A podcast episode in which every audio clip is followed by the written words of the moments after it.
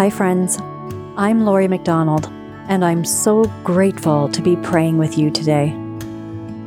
Ora Ministry is a place of vulnerability before God and one another as we receive Jesus in his love, healing, and restoration.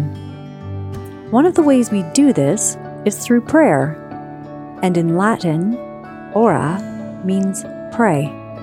As we enter into this sacred space with the Holy Spirit, I want to encourage you to listen intently for God's voice in the scripture and in each woman's reflection on it, so that God might do something new in you today.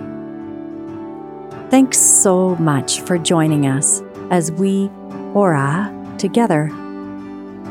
And now, wherever you're at in your faith journey or in your day right now, let us pray.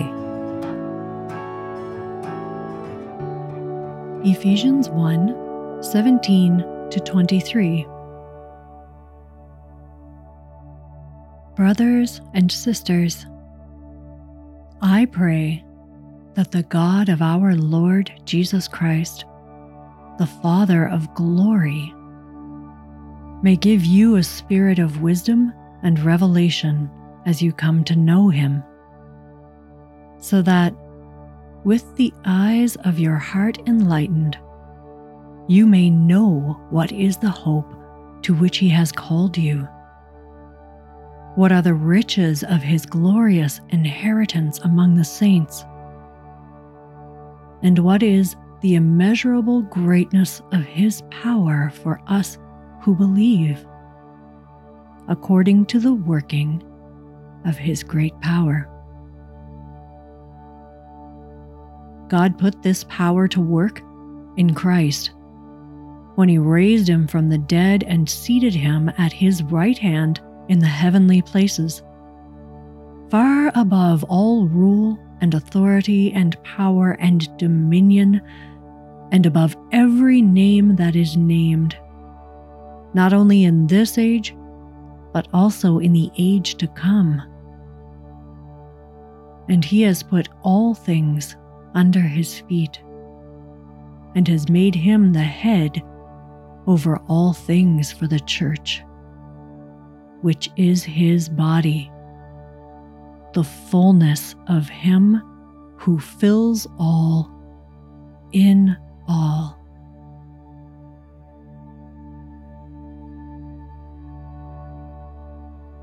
Pause, pray, and reflect.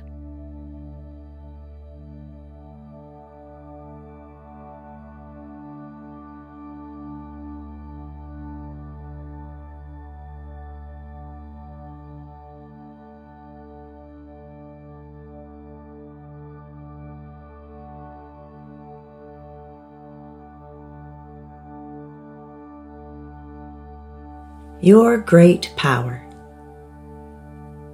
Father, please heal my understanding and perception of your power. When I hear of its immeasurable greatness, there is a kind of fear in my heart. Instead of beholding you with awe and reverence, when I hear of power, I associate it with examples of human misuse. I think of instances where people who possessed power acted in self interested or purposefully destructive ways. The wounds and traumas of historic and present abuse of power are impossible to ignore, and they shape the way we interact in every community. I feel as if I have been trained to be suspicious and cautious of nearly anyone in a position of authority, even encouraged to cooperate in the dismantling and redistribution of power. The world proposes many solutions, but I question how effective any of our efforts can ever be without your love, freely given. Help me understand how power can be held and used with perfect justice and mercy. St. Paul points to the resurrection as the prime example of what power can accomplish with love at its source. It brings new and eternal life. I understand this to some degree, but Holy Spirit, I want to know your power experientially. I don't want to be ruled by fear, but instead to rely on you and trust in your goodness. Help me know you and learn to love all your qualities, including your power. Help me know you and learn to love all your qualities, including your power.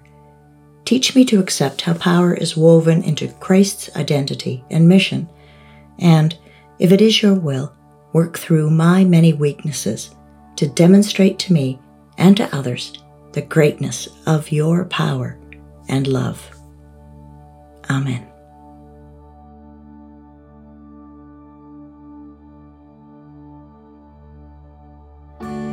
Thanks again for spending this time in prayer with us today. If God spoke an encouraging word to your heart and you feel comfortable, you can share it with us in the comment section on our website at oraministry.ca. We would love to hear what God is doing in you and through you, and we would also love to have the opportunity to welcome you to our community. If you're finding God is blessing you through this ministry and are feeling called to give back to it, you can do that through our website as well by going to oraministry.ca and you'll find the donor box there. God bless you this day. May Ora move you deeper into community and closer to your true identity in Jesus.